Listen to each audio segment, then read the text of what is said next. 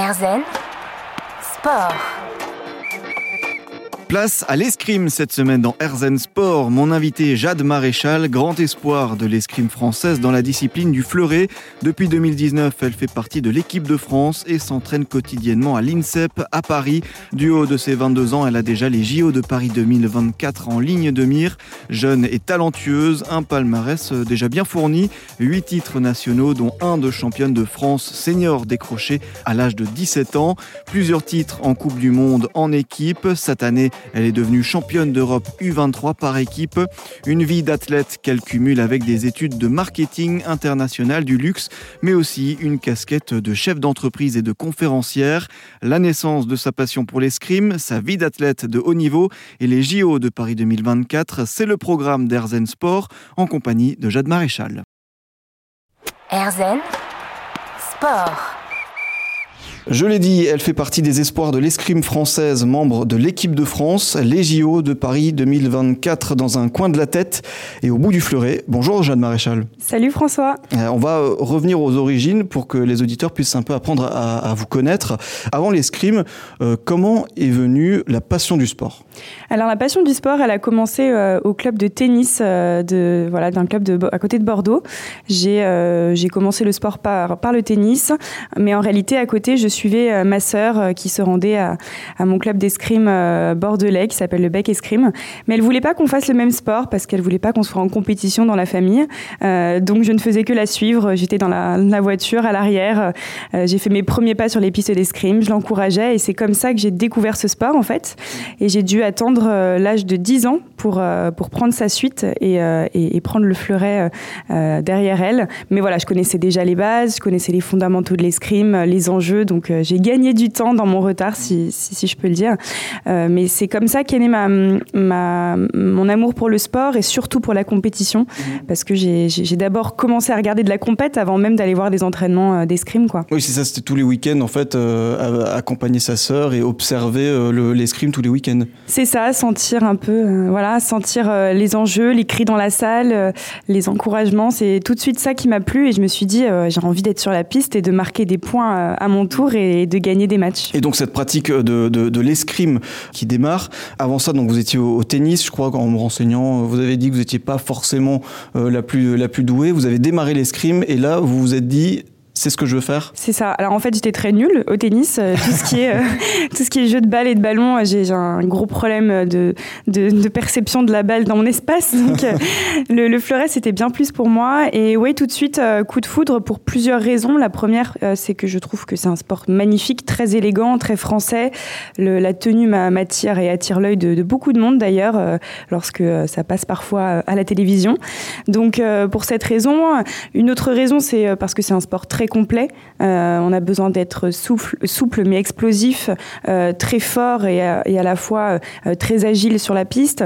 il y a besoin de beaucoup d'engagement, de respect. Il y a, énormément de respect. C'est une des valeurs la plus importantes dans ce sport parce qu'on doit eh respecter son adversaire, l'arbitre, les personnes qui gravitent autour, les parents ou, le, staff qui agit lors des compétitions. Donc voilà, c'est un sport très complet. Et puis c'est aussi le sport le plus pourvoyeur de médailles euh, pour la France à chaque Olympiade. Et les Jeux, ça fait rêver. Oui, effectivement, les Jeux, on va, en parler parce que vous l'avez euh, dans un coin de votre tête.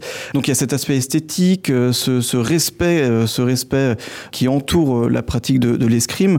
Donc vous allez commencer à la pratiquer, vous allez gravir les échelons, gagner des, des, compétitions. Et justement, à quel moment, durant du coup votre adolescence, à ce moment-là, vous vous êtes dit, je veux faire de l'escrime à haut niveau? Alors, euh, bah, c'est une bonne question parce qu'au départ, on pense pas du tout euh, aux Jeux Olympiques. On sait même pas ce que c'est à 10 ans. Donc, j'ai commencé euh, mon parcours de compétition en, circuits départementaux, puis régionaux. Dans ma région, on n'avait pas beaucoup de participants, mais voilà, j'ai toujours gagné les tournois départementaux et régionaux. Donc, forcément, ça a créé cette envie de toujours aller chercher plus loin. C'est lorsque j'ai commencé à avoir des résultats en, circuit national que là, je me suis dit, tiens, moi et puis mes entraîneurs, mes coachs, mes parents, m'ont dit bah en fait peut-être que tu peux faire quelque chose dans ce sport. Euh, euh voilà, est-ce que tu as envie qu'on te pousse? Et en fait, euh, moi j'ai tout de suite eu envie d'aller chercher de plus belles médailles. Donc euh, je dirais qu'il y a un élément déclencheur qui m'a donné envie d'aller très très haut, c'est mon titre de, championne de France senior lorsque j'ai été cadette. Là, j'avoue qu'en montant sur la première marche... Vous aviez quel âge? J'avais 16 ans, mmh. donc j'étais cadette. Et en montant sur la première marche du podium et que j'ai entendu la Marseillaise, là tout de suite, j'ai regardé mon maître d'armes et je me suis dit, ok, c'est vraiment ça que je veux faire, c'est vraiment monter sur des podiums, mais à l'international. Déjà à ce moment-là, quand vous êtes sur le podium, vous remportez ce, titre qui est important. C'est à ce moment-là, c'était le déclic où là vraiment vous vouliez vous, vous engager dans ce, cet escrime au niveau voilà, tout à fait, par les émotions que j'avais vécues cette journée-là, mais encore plus par le chemin qui m'avait mené jusque-là euh, ce jour, parce que bah, quand on gagne une compétition, le jour J, on gagne euh, une quinzaine de matchs, mais c'est rien par rapport à tout ce qu'on fait au quotidien euh, et, toutes les ressources qu'on met dans, notre entraînement pour réussir.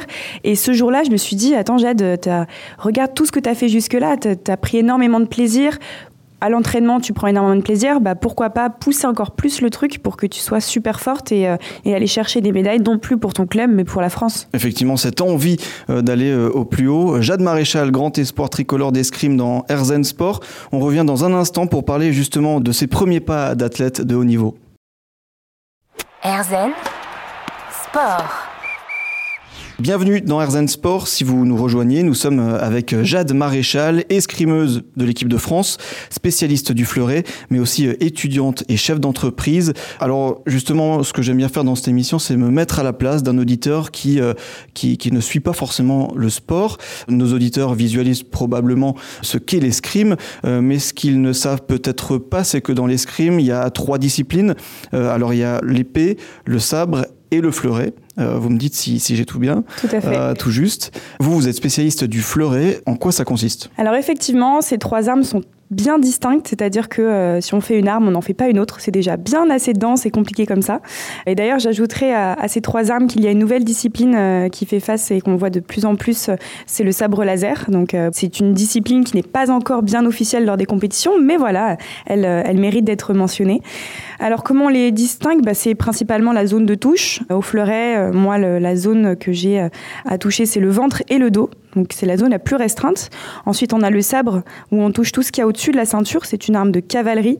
Donc le but, euh, c'était de ne pas sabrer son cheval. Donc on touche euh, le tronc, les bras et la tête. Et la dernière, donc l'épée, c'est l'arme de duel par excellence. On peut tuer son adversaire par absolument toutes les parties du corps. Donc on touche de la tête aux pieds. Les règles sont globalement les mêmes. On évolue sur une piste de 14 mètres en 3 fois 3 minutes. On vise 15 touches. La différence, c'est que le sabre et le fleuret sont des armes de convention. Donc, on va chercher euh, à savoir qui est-ce qui allonge le bras en premier, qui est-ce qui a l'intention de l'attaque.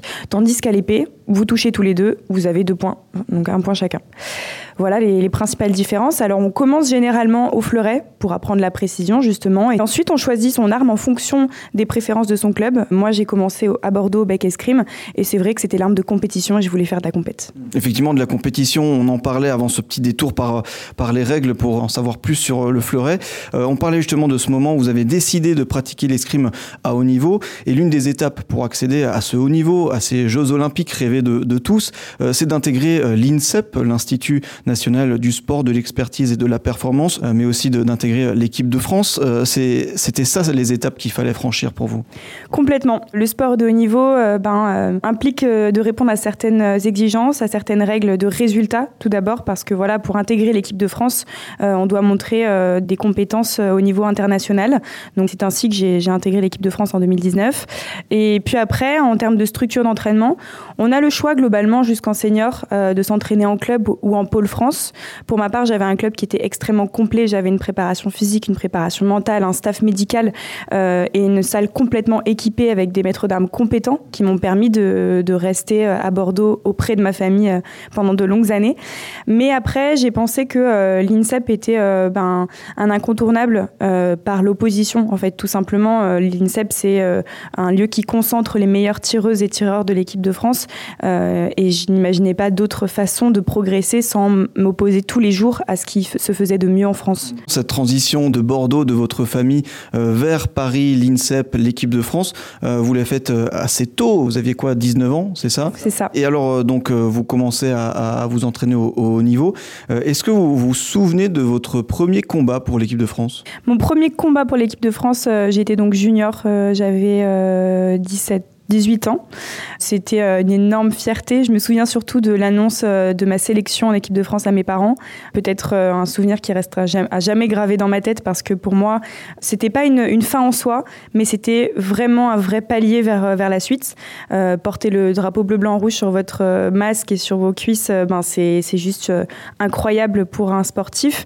Donc c'est là où j'ai commencé à, à prendre encore plus conscience de ce que j'étais en train de vivre dans ma carrière.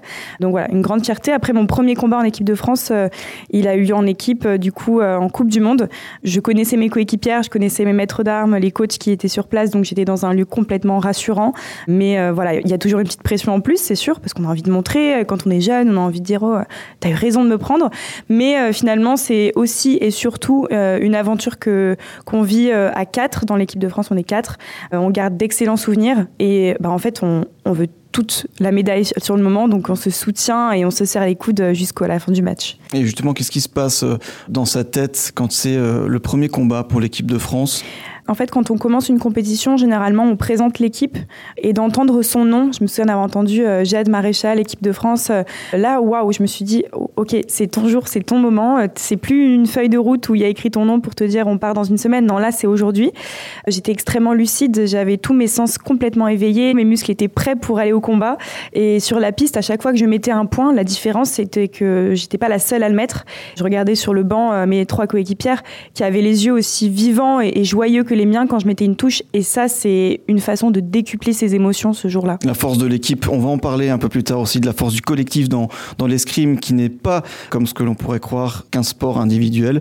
Euh, l'escrime à haut niveau, donc, on continue d'en parler dans un instant dans Herzen Sport avec Jade Maréchal. À tout de suite.